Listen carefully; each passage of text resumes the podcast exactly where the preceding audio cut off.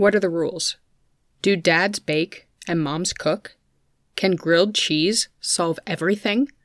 Can we honor our traditions while exploring new ones? Today's guest puts it all on the table. Sorry. On her blog, The Practical Kitchen. Our guest today is American born and raised, grew up in the Jewish community in Squirrel Hill of Pittsburgh, Pennsylvania, then lived in the melting pot of New York City before spending a couple years across the river in New Jersey, then went down to Baltimore, and now she's busy filling her Los Angeles home with food from around the world. Rebecca Eisenberg is here to look at the fixed and flexible rules of balancing cultures in the kitchen. The Practical Kitchen. You can find her on Instagram at the.practical.kitchen, on Facebook at The Practical Kitchen, or on her blog, The Practical Kitchen. Let's go ahead and start the conversation. Welcome, Rebecca. So let's get started and let's go way back to the beginning. Was cooking a part of your family culture growing up?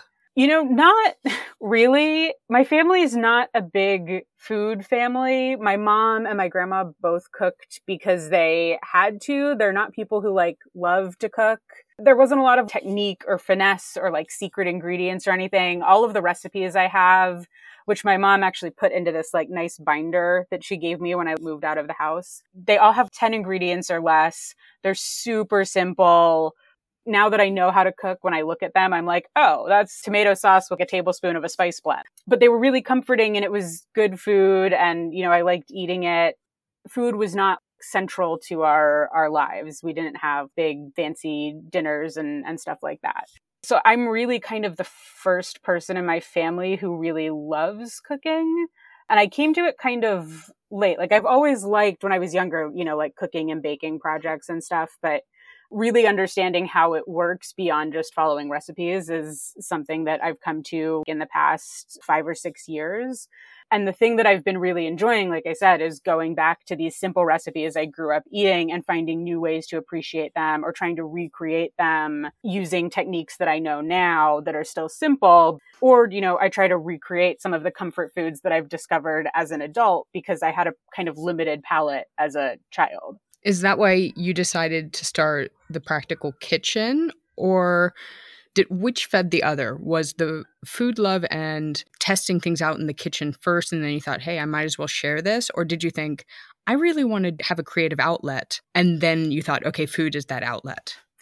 So it's a little bit of both. I started cooking more. Jimmy and I, uh, my husband and I actually started cooking more together when we moved in together. We kind of realized that we just made the same four or five recipes from our parents. Jimmy would make spaghetti, or there was like a turkey scallopini or a veal scallopini. So like all of our foods were very beige. They were served on a ton of pasta we need to like mix this up a little bit. Like we're enjoying cooking. We're eating a lot of takeout. It's expensive. We should be able to do this at home. We finally were like, let's try making this less haphazard instead of going to the grocery store and just pulling yeah. things that seem interesting and then forgetting that we have them and them going bad.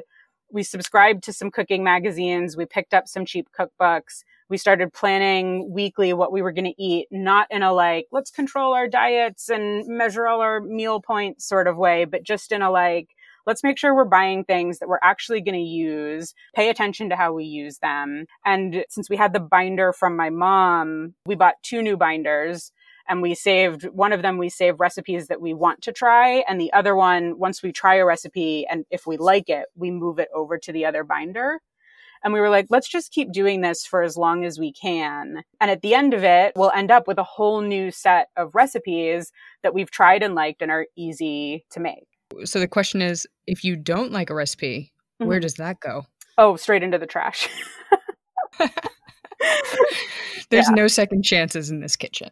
Well, so sometimes we save something because it sounds really good and then we make it and we're like, oh, this was so simple. We actually don't need a recipe for it or they overcomplicated this and we could actually just do it this other way and we would sort of make it our own. It would be like, this is interesting. We learned something from it, but we don't need to save this recipe for later, you know? But there is something satisfying about being able to say, like, we tried it. Are we keeping it? Are we not keeping it? Is it for us? Is it not for us? Because it helps you kind of move on. Do you make notes? The first time I make something, I try to follow it as closely as possible, but then we will make a lot of notes on them. I, I'm all about writing in cookbooks directly on the pages because I figure even if at some point I ever get rid of the cookbooks, which is unlikely, but say I did, that note is probably useful for whoever gets it next. Yeah. Yeah, but in terms of what came first, the practical kitchen or the cooking, the cooking was definitely kind of first and the baking. And it's funny, growing up, my mom cooked and my dad baked. That's our house. I'm the cook and my husband is the baker. Because to me, baking is like chemistry. That's too exact. That's exactly what my mom says. I'm like, you're the engineer, you do the baking. It just seems to go hand in hand to me. And I'm the cook because it's like creative and there's a bit more freedom in it. yeah. I get it. I get your mom. so when I was little, I thought that was like how gender roles worked. I was like, all moms cook, all dads bake. And so it's kind of funny. Jimmy actually does a lot more of our cooking. Um, Ah. and I do a lot more of our baking. Of course, for the blog, it's all stuff that I do. And Jimmy has actually written a few posts for it. But yeah, he tends, we've sort of flipped it a little bit. He doesn't really like baking. I like cooking, but we we're, we have slightly different approaches to it. But the food blog really came about. It's kind of a boring practical answer where I was between jobs, I was freelancing, I had some extra time. And people have been telling me forever because I've been posting on social media as I've been cooking more. They keep saying like you should start a food blog. And I'm like, yeah, yeah, yeah, yeah, yeah. But like there's a million of them out there. I'm not actually a recipe developer. What you're seeing is me posting finished products of existing recipes. But as I was kind of between jobs, I was thinking like, could I do it? Right now, food is the most creatively fulfilling thing in my life. Is there a way for me to make food part of what I do professionally? My professional background is in like journalism and digital media, so I have a bit of a leg up when it comes to content creation for the internet. But recipe development and, and being able to speak from a place of authority was new. So that was really why I started it was just to figure out what my perspective was. Like I didn't launch with a lot of fanfare or a really fleshed out, this is what I'm here to do. Um, Mm. I really wanted to make it for me and just find my voice on food and start sharing some recipes. And so I really just wanted to like hone my skills and see if I could turn it into something, you know, so it's kind of a, a boring practical answer. I think that's the answer that people need to hear right now. Mhm. I think there's a lot of people that are going to relate to that, not just in this time, but I think in general, everyone goes through these different waves or chapters or whatever metaphor you want to use, where they're trying to maybe think outside the box or find their passion. And I think you did that. And even Yeah. if it's not a full time job yet, Mhm. it's giving you that outlet to get in touch with those options. Yeah, and it, it it's a good creative outlet. It's challenged me to kind of hone my cooking and and baking skills. So I, I wanted to make sure that it was fun and creative. And I, my biggest fear was that it would take the fun out of food by making it work. Has it? No, it's it's been if anything, it's it's pushed me more out of my comfort zone in a way because I tend to when I find a recipe that I like, I'm like, great, that's my recipe. That's the one I'm going to go to. I don't need another one for that particular thing. But as part of the food blog, it's really pushed me to read more about recipes and techniques and the history of certain foods to understand them in a way that then helps me create my own sort of original takes on recipes. Yeah, I want to bring it back to something you just said, which Mhm. is your comfort zone. hmm So you went from this is just something I do with my husband. It's practical, but it's also a creative outlet. Mhm. And now you are developing and strengthening this website and social media of the Mhm. practical kitchen. So, how do you feel about representing your culture and other cultures in the kitchen? Do you feel a pull to stay in your quote unquote cultural lane? Or do you feel a responsibility to challenge food borders to show what modern kitchens can do with these cultures in a positive way? Yeah, that's a really good question because it's something I've spent a lot of time thinking about. Um, it, it's interesting. I, I don't think I realized quite how much my like Jewish identity and like cultural identity factors into the foods I make because I generally don't think of myself as making a lot of Jewish food. Hmm. but it has just sort of happened that way that like the first bread recipe I made and fell in love with that like sort of started me down this was bagels. You know, that when I'm stocking up on pantry staples, matzo ball mix goes in there. So I've had to think a lot about what it means that I'm like a white Jewish person of European descent making things like egg rolls or homemade tortillas and samosa pot pie. And how do I respect those cultures while still kind of fitting them into my life? Mm. And the thing that I, I kind of keep coming back to is the idea of food is kind of a, a bridge between cultures. And I think there's a lot of things you know, when I was growing up, we didn't really do takeout ever. Like we would eat Middle Eastern food, we would eat Chinese food on Christmas, and like that was kind of it. Yeah. And so thinking about, you know, I, I always thought I didn't like lentils, but then I tried dal which like no one told me was lentils before I tried it. and I was like, oh my God, lentils are amazing. Dal is amazing. And then I was like, what else can I do with dal? Like all I want to do is eat this amazing, delicious food. I mean, there's so, there's so many things. Jimmy always likes to remind me when we started dating, I hadn't had burritos I hadn't had like a bloomin' onion at a steakhouse. I hadn't had eggs benedict. Like there were just so many I love how much that reveals about what he believes culture is. I know. I know. Truly though, it's it's hilarious now because he had such a limited palate when we started dating because he he doesn't eat cold meat.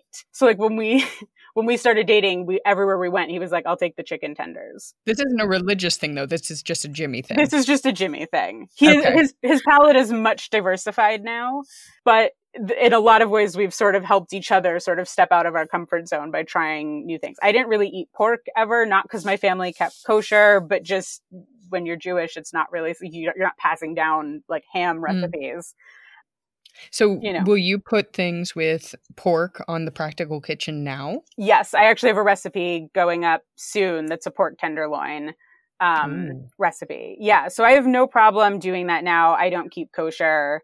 I don't really feel a responsibility to stay in my lane as like a Jewish person because Jewish food is not really my expertise. Like I don't like noodle kugel and um, you know, most of our foods are sort of holiday related. So when holidays come up, I'm happy. I have a hamantaschen recipe on the blog. I have a apples and honey babka for um, Rosh Hashanah on the blog. But I don't necessarily feel like that's an area of expertise. It's not like what I'm looking to cook. But at the same time, uh, as much as I don't feel a responsibility to stay in my lane, I do feel a responsibility to stay out of other people's lanes or at least only dip into their lanes in a way that is respectful of their cultures and not appropriative. Mm-hmm. So I never want to couch myself as an expert in dal or an expert in how to make tortillas or how to shape egg rolls. I always want to talk about them in a way that explains how they fit into my life and why they're practical to me or what they unlocked for me. So I always thought I didn't like corn tortillas. I was like, flour tortillas, that's the only tortilla. Corn tortillas are horrible. But then I saw, um, I think it was on YouTube, um, a recipe for corn tortillas. And I was like, oh, that's masa flour, water, and salt. Like that's so simple. There's no risk in me trying it myself. That'd be cool to like say I made tortillas. And it turns out homemade tortillas are amazing. They're so good and you can make just as many as you need. You don't have to buy one of the whole packs of 48 yeah. For me, you know, I'm not an expert in Mexican food. I'm not an expert in making tortillas, but I I am really curious to learn about other cultures and, you know, I feel like you learn something when you make food from another culture. You learn something about it and there's bits and pieces of those things that find their way into my kitchen. So my goal is always to be respectful of the ways I, I borrow from other cultures. Mm because I think it opens people up to new experiences. And there are ways of using those flavors or understanding those cultures better through food that you can do at home in a way that doesn't involve a lot of effort. Hence the practical yeah. part. Yeah. Do you think one of your kind of unofficial mission statements for the practical kitchen is to encourage people to step out of their comfort zone and to maybe build those bridges between cultures using food. Yeah, I think it is a little bit a little bit that I think right now the the tagline or sort of mission that I have on the blog it's a little bit tongue in cheek. It's making food, comma that's good enough. Yeah, I like that. and my intent with it is really what I, what I was trying to do with the blog, in addition to it being practical, is I'm a big advocate of um, fat activism and fat acceptance and anti diet culture sort of perspectives. And I really wanted to make it a place where you could just be just the fact that you're making food is good enough. And it's not about being perfect, but it's about trying something new. It's about saying you did it you're making food, the food is good enough, and the fact that you're yeah. making food is also good enough. Good enough. Yeah. There's all these rules about food and flavors and scary things that, you know, you don't want to try lentils or mushrooms or whatever. And it, it's not about like force yourself to like these things that you don't like, but it's just about saying like just the act of making food is good enough in its own way. Like it is, it is a step towards accomplishing something or reaching across an aisle or trying something new or learning a skill. Yeah. And I think that applies to sort of the approach to cultures as well that I take. I like that because you said before, you know, you weren't an expert on any of these things. So you felt nervous at first to say, you know, I make egg rolls or I make homemade tortillas. Mm-hmm. But the good enough part is saying you don't need to be an expert. Mm-hmm. You don't mm-hmm. need to be an Italian cook or an Indian cuisine mm-hmm. cook mm-hmm. to try it. Just go for it. Yeah. And at the same time, though, like I do want to be clear, I feel very strongly about not appropriating from other cultures. So I'm not encouraging yeah. just sort of willy nilly, like do take whatever, but I'm saying try a little bit. And if you're like, oh, you know what? I actually do really like those lentils, then maybe that's a sign mm-hmm. that, that you should learn more about Indian food. Okay last week I was working on a recipe for it was a recipe I grew up eating. It's a it's called chicken curry. It's literally tomato sauce with chicken and like a tablespoon of curry powder coincidentally, I was also watching an episode of Ugly Delicious, which was talking about Indian food, where they were talking about how curry has been colonized by the British, and all these Indian chefs were like, I would like to just do away with the word curry. It's a problematic kind of dish. It's such a big umbrella. So I made sure to kind of include in my recipe, like for more on the history of curries, like here's where you can read because I'm not sure what else you call something that is literally tomato sauce with curry powder. Like it, yeah. it is a, a curry, I suppose. But I do always encourage people, you know, if you like that, then maybe that's a sign that you should try an Indian cookbook or look up, you know, something that is authentic. And then there's nothing wrong with you making it, but understanding where it comes from or, or who the experts are, I do think is important. Yeah. Authenticity sometimes people say comes from experience or exposure mm-hmm. from being there. Do you have any experience? Have you traveled and experienced any of these things on site? I, I, wish I had done more. I will say I have had pierogies in Poland. I've had um, Middle Eastern food in in Israel. I've had baguettes in Paris. Most of the travel I did, I was like a broke college student, and so my friend and I, when we were traveling around like Spain and Paris and and England and stuff, we went to a lot of McDonald's because the menu was always the same. It was super affordable. So I would love to like do more travel to really appreciate the food if it was just about food, where would you go? I'll, and I'll let you say more than one. I'll give you three wishes. Italy, Italy would be my top choice. Top choice. I would love to go to those like tiny villages in Italy where you can like learn how to make pasta from the grannies and that would be like my dream. French food is more complicated than I usually cook, but I would love to go back to Paris and actually be able to appreciate what they're doing and not just be like, I recognize the name Croque Monsieur from French class. So I'd love to go back to Paris and I would love to do Indian food. There's just so many different flavors and regions you know, if it's a genie wish trip, it would be like give me the tour of all the Indian foods. Yeah. Yeah. That would be amazing. Nice. Good wishes. Those were mm-hmm. good ones. So you didn't grow up in a a strict religious household. You didn't have a kosher kitchen. Yeah. But did you feel, especially on holidays, a link to the Jewish community through food? And do you now want to push that and elevate that so that on Jewish holidays you're doing it even more? Yeah, that's an interesting question. Growing up, I I don't think I felt a really strong connection through food. At school, we would do Hamantaschen. We would go through all the like ritual stuff. Passover is very mm-hmm. food centric. There's the Seder plate that has all the food that symbolizes things. But it's the the holidays aren't really about having like good food as much as they are like symbolic food or yeah my parents, because we got so much of it through school, we didn't necessarily do it at home, right? You could go to the like Hanukkah school celebration or the Hanukkah synagogue mm-hmm. celebration and you would get your latkes and your jelly donuts there. So my parents didn't necessarily feel a drive to like make jelly donuts and latkes at home. So now sort of my generation and my family, like the kids who are my age, have grown up and now some of my cousins are starting to have kids and and stuff now I'm starting to think a little bit more about these traditions we had as kids. We've become sort of less observant, but I mm-hmm. kind of suspect when I have kids or whatever, those things will be more important because it will be important to instill in them and then leave them to choose, you know, how do they wish to carry that on in their lives as they become adults. Well, with that, mm-hmm from my understanding, and you can correct me on this, mm-hmm. the Jewish community, there's the kind of level of, of observance you are. So there's mm-hmm. the religious side, but the Jewish community is also a culture in itself. Yeah. So it's culture and religion. And those two, it's not like you have to be the same level of both. Yes. You can be very culturally Jewish, but not necessarily very observant. Is that correct? Am. I that is extremely correct. I would say religiously, I'm an atheist. Like, I, I'm an atheist. Maybe agnostic. Like, if if I saw something convincing, I wouldn't just be like, no.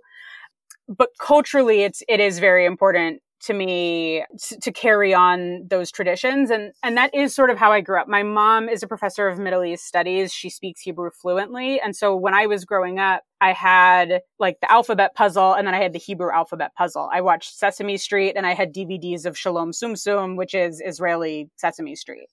I'm sure someone out there knows exactly what you were just saying. Instead of Big Bird they have a giant porcupine, I believe but I, okay. I don't know. I, I basically grew up with like American media and Israeli media. Um, and going to Jewish day school, I took Hebrew class every day, you know, so it was really more cultural than about religion. And that is true within the Jewish community. There are people who are Jewish and who are proud of their Jewish identity, but aren't necessarily super observant and religious. And there are even tiers within that where we had friends growing up who kept kosher and couldn't eat at our house because they kept kosher. And then they had friends who kept more kosher than them who couldn't eat at their houses. Oh, wow. There's kind of layers and levels within it. And it's up to each family or synagogue or whatever to establish their own level of, of um, observance. Going to a Jewish day school meant I went to school with a lot of people who kept kosher. All of our school lunches had to be kosher. When our parents sent lunches, they had to be kosher. So I was very familiar with all of that stuff growing up. But yeah, it hasn't as as an adult, um, I like a cheeseburger, I think a little too much.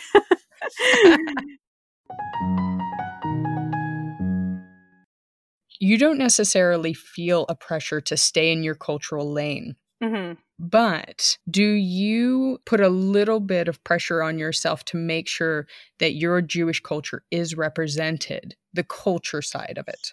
Yes, that is true. I very much like to kind of work it in because I think it is part of who I am and my identity and my food journey. And I feel really strongly about continuing like the Jewish legacy not to go too dark, but I mean, we we spent a lot of time talking about the Holocaust when you're Jewish, and so there's a lot of pressure, you know, to make sure that certain things live on. And the reason I was in Poland was actually for a week long Holocaust seminar, so it was this sort of weird you know, in America, you feel very secure in your Jewish identity, and being somewhere mm-hmm. where you don't feel as secure was very interesting. But at the same time, it was it, getting to experience Polish food and things like that. I was starting to feel kind of connections between sort of my ancestry, even though all of my family was in the United States before World War II. I, I feel very, very much an obligation to not hide being Jewish. And so I want to make sure that it's there because it is part of who I am. And I think it's important to be a Jewish food blogger who isn't like a kosher food blogger or who isn't only specializing in Jewish food, but to say that there's kind of a really big umbrella in the Jewish identity and that you can be Jewish and make hamantashen or babka or whatever. And it, it doesn't all have to be religious. So I do feel a, like a pressure to represent that but not in a way that it feels like a burden it's it's something that i take a point of pride in and the most important thing to me is that i'm not hiding it yeah i think that's really valuable and mm-hmm. and i think it helps bring us back and it connects us to history like you were saying with your experience in poland mm-hmm. and on your blog you say you like to make links to things and if you're interested in this check this out and mm-hmm. i think that's really important because food is a it's a it's a safe avenue for mm-hmm. connecting mm-hmm. to culture. Mm-hmm. So I really appreciate that you're you're putting that out there and that you took this risk and pushed yourself out of your uh, your comfort zone to create the practical kitchen. I think it's great. Yeah, thank you. Can I add um, one yeah. more thing? Uh, because I do a lot of bread, people often sort of say to me like, "Oh, I've always wanted to make bread, but I'm too intimidated." And I, I, have a post on the blog that is sort of someone wrote in with a question about this. And one of the things I wrote was bread has been made for thousands of years, right? It's flour, salt, water, yeast. Like that's it. And even when it goes wrong, it can still be good. And the connection I made on the blog was like, even when the Jews were escaping Egypt in the Passover story and their bread didn't have time to rise, they found a way to like style that out into matzah. Mm the important thing isn't that you nail your loaf of bread on this first try, right? When you read bread recipes, there's a lot of technical specifications and temperatures and percentages. And people who are writing recipes like that are looking for very, very precise results. But I think there's something to be learned from the sort of bread fail that became matzah. That is to say, there is a lesson of like resilience through food. And being willing to just give it a try. And even if it doesn't end up the way you wanted it to, or you don't end up with that perfect result, there might be a way to salvage it and make it become something that like people are eating centuries later around the Passover table. Wow. I, I'm going to go back and read that one. We're going to do a lightning round about mixing flavors. You ready? Mm-hmm. Okay classic and delicious mix. So is that that, that like salty and sweet? Like a comfort food, just kind of classic. Ooh, okay. Everyone recognizes the name and it's just good. Ooh. This would be this one I actually came to later in life. I learned it from Jimmy's family. Bagels with cream cheese and bacon on them. Ooh. So comforting. Just plain cream cheese? You could do like garlic or veggie or whatever but i i thought it was so strange. And then someone was like well i guess it's like a budget version of bagels and cream cheese and lox. And i was like oh yes. That's the irish catholic equivalent i guess of the bagels with cream cheese and lox. Is jimmy irish catholic? He's irish catholic. I don't eat seafood so i'm like yes give me the cream cheese and bacon. It's a kosher sin. I love it. It's delicious okay, so what's up next? We've got what is unexpectedly delicious. So you've already used up your bagel cream cheese bacon. So, yeah, so on the blog, I have a recipe for a pear and Gruyere tart that I, I came up with the recipe because in the TV show Pushing Daisies, they mention a pear and Gruyere tart, and Pushing Daisies loves quirky wordplay. So I was like, is that a real flavor combination that would be good? Or are they just doing quirky wordplay because they rhyme? And so I tried it, and it was amazing like a fruit and cheese plate, but in one bite. Sold. Yeah. Sold. Great. Okay, two cultures in one dish. That I would say the samosa pot pie is my favorite sort of blended dish. It's like peas and potatoes with Indian spices, but in a puff pastry pot pie. Was that just like you had a random food craving? What made you come up with that one? There's a, a food blogger we like, Jimmy and I like, who did a samosa quesadilla where it's pea and potato filling, but in a flour tortilla. For my birthday, we were doing a pie theme and we wanted something vegetarian. And so we were like, what if we took that filling but made it in a pie? And it was mm. such a huge hit, and we make it all the time now. Ooh, okay, looking that one up too. Mm-hmm. What's a mix that maybe you were hopeful about, but it, it didn't work out? Um, so I have one I I was sort of hopeful about, but I, there was an error on my part that led to it not working out. We were trying buttermilk roast chicken from the salt, fat, acid, heat cookbook. Oh, yeah, yeah. She's great. She's so great. And there's a variation where you use yogurt and saffron. And I was like, that sounds awesome. Like, let me try yeah. that. I accidentally bought vanilla yogurt and did not realize until after a whole chicken had marinated in it for 24 hours it cooked beautifully. Like the yogurt chemically did its job. I bet it looked gorgeous. Smelled like a box of cookies. oh it it was not. It, yeah, we ended up. I think we ended up shredding it and hiding it in some grilled cheese, and that sort of salvaged it. But you could not eat it plain. What's a mix you haven't tried yet? I have a lengthy list of things I want to put inside pierogies ever since I did the dal pierogies, I, am like, I want to do Nutella pierogies. I want to do pizza pierogies. I want to do masala pierogies, marsala pierogies. Pierogies are a type of dumpling. Yes. So, what makes it different from any other dumpling? Um, for me, I find pierogi dough is the easiest dumpling dough to work with. Okay. Ravioli pasta dough is not very forgiving or stretchy. Um, if you're doing like bao buns, you need to get like the pleats kind of perfect. Pierogis are a very rustic dumpling and they're just very easy to make. What's the dish you make the most?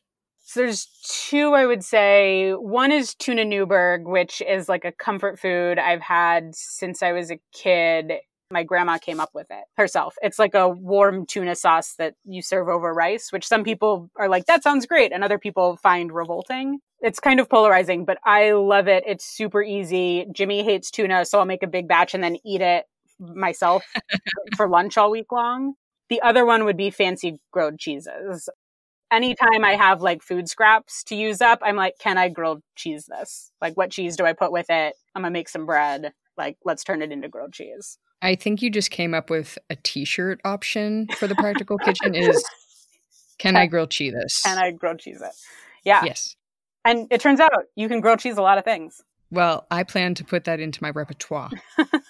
so thank you for the inspiration. Mm-hmm. Let's do one last. How about the most difficult but totally worth it?